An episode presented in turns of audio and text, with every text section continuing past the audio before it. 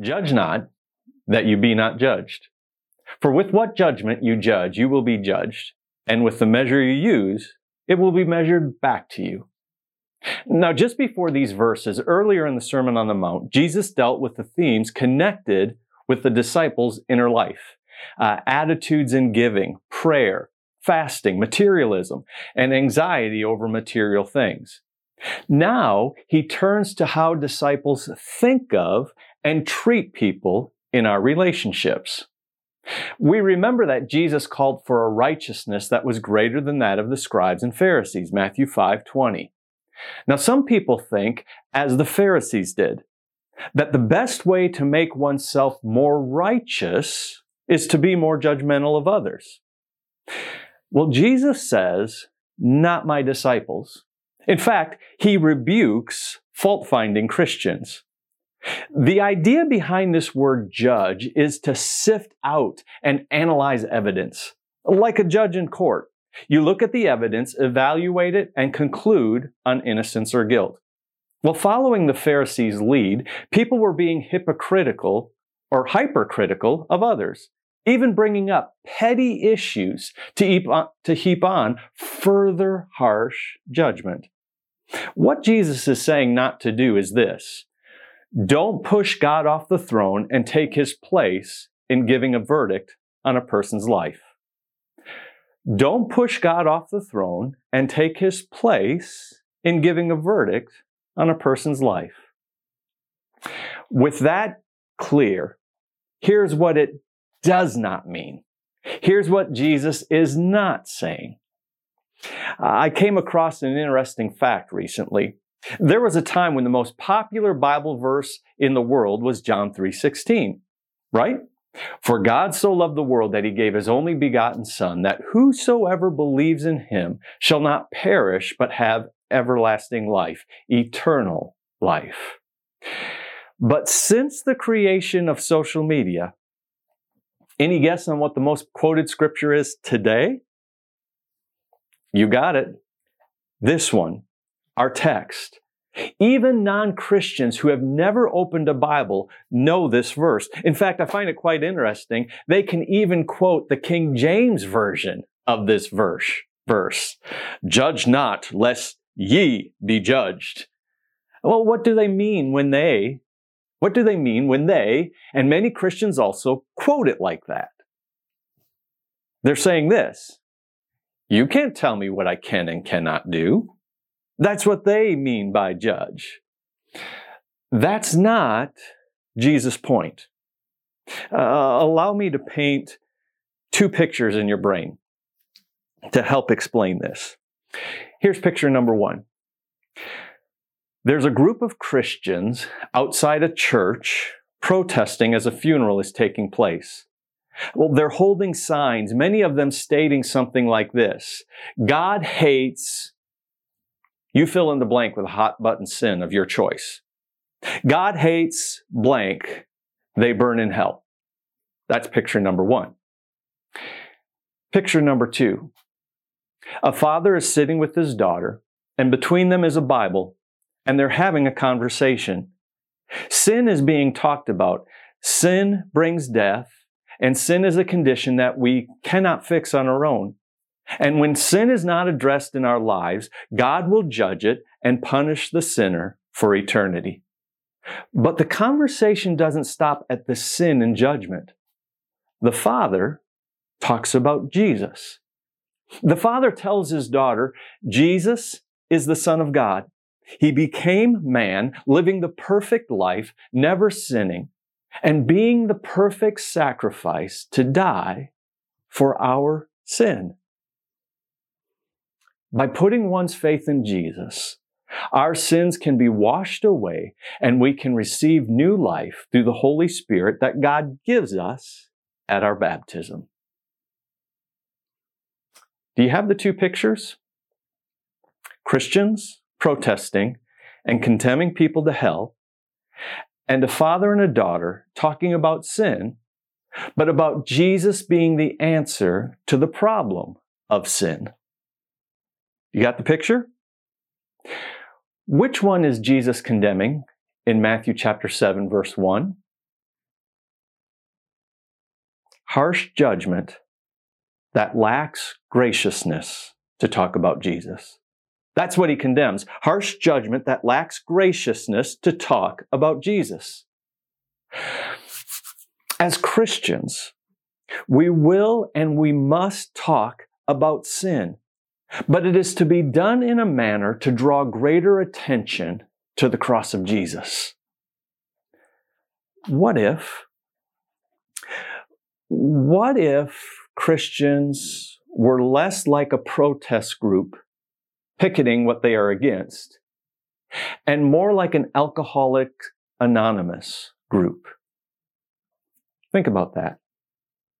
Gordon MacDonald shares the following story about a, visiting a small group of men and women affiliated with Alcoholics Anonymous. Listen to what MacDonald said. Uh, and again, just a little context. He visited the group because he has friends who are recovering alcoholics, and he wanted to see for himself what they were talking about. And here's what he found. Quote, one morning, Kathy, I guess her age 35-ish, she joined us for the first time. Well, one look at her face caused me to conclude that she must have been Hollywood beautiful at 21. But now her face was swollen, her eyes were red, her teeth were rotting. Her hair looked unwashed, uncombed for who knows how long. Here's what she said. I've been in five states in the past month. I've slept under bridges on several nights. I've been arrested, raped, robbed. And at this point in the story, she begins to weep. I don't know what to do. I don't want to be homeless anymore. And she's sobbing at this point. And she says, but I can't stop drinking. I can't stop. I can't. And next to Kathy was a rather large woman named Marilyn, sober for more than a dozen years. And she reached both arms towards Kathy and pulled her close, so close that Kathy's face was pressed into Marilyn's chest. And MacDonald was close enough to hear Marilyn speak quietly into Kathy's ear. Honey, you're going to be okay. You're with us now. We can deal with this together. All you have to do is keep coming. Hear me? Keep on coming. And then Marilyn kissed the top of Kathy's head. And MacDonald says this I was awestruck. The simple words, the affection, the tenderness, how Jesus like. And here's the question I want us to wrestle with Could this have happened here at Blenville? Think of the sin that is at the top of your list of intolerable. If such a person came to Blenville, would there have been a space and a place for them to tell their story like Kathy did hers? Would there be a Marilyn at Blenville to respond like Jesus and offer Kathy the gospel? If not, if all we offer is a harshness and judging, we are guilty of what Jesus is saying not to do. So while this text does not prohibit examining the lives of others, it certainly prohibits doing it in the spirit it is often done. An example of unjust just judgment was the disciples' condemnation of the woman who came to anoint the feet of Jesus with oil in Matthew 26, 6 to 13. The disciples thought she was wasting something.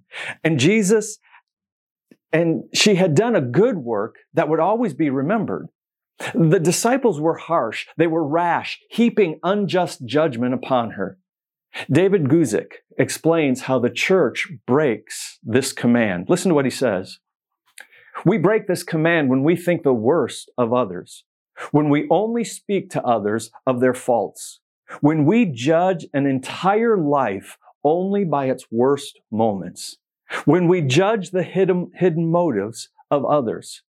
We do this when we judge others without considering ourselves in their circumstances. We do this when we judge others without being mindful that we ourselves will be judged. Listen to how the message translates our verse. Don't pick on people. Don't, don't jump on their faults. Don't criticize their faults, unless, of course, you want the same treatment. In other words, don't become a professional fault finder. That's verse 2 of chapter 7. It says this, for in the same way you judge others, you will be judged. And with the measure you use, it will be measured to you. In Jesus' day, the rabbis taught that God had two measures he used to judge people. One was a measure of justice, and the other was a measure of mercy. And think about it this way. If we measure a person's actions by justice, wrong actions receiving po- proper punishment, what must be set aside for that justice to occur? Compassion. Why must compassion be set aside? Because compassion leads to mercy, and mercy leads to forgiveness. And that's a problem. From a human level, justice cannot occur if mercy is brought into a situation. Now let's change the measurement. Let's change it from justice to mercy. If we measure a person's actions by mercy, what must we set aside? Well, we must set aside whatever justice demands at that moment. Justice is set aside so grace can be given. Now, with that idea in mind, let's go back to verse 2. For in the same way you judge others, you will be judged, and with the measure you use, it will be measured to you. Catch this. If you measure others by justice without mercy, God will judge you by justice without mercy. If you measure others by mercy, leaving justice to God, God will judge you with mercy. In his book, Grace Awakening, Charles Swindoll recounts an experience he once had while ministering at a Bible conference.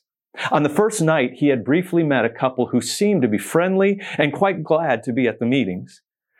However, as the week went by, Swindoll noticed that roughly 10 minutes after he would start speaking, every evening, the husband would fall fast asleep.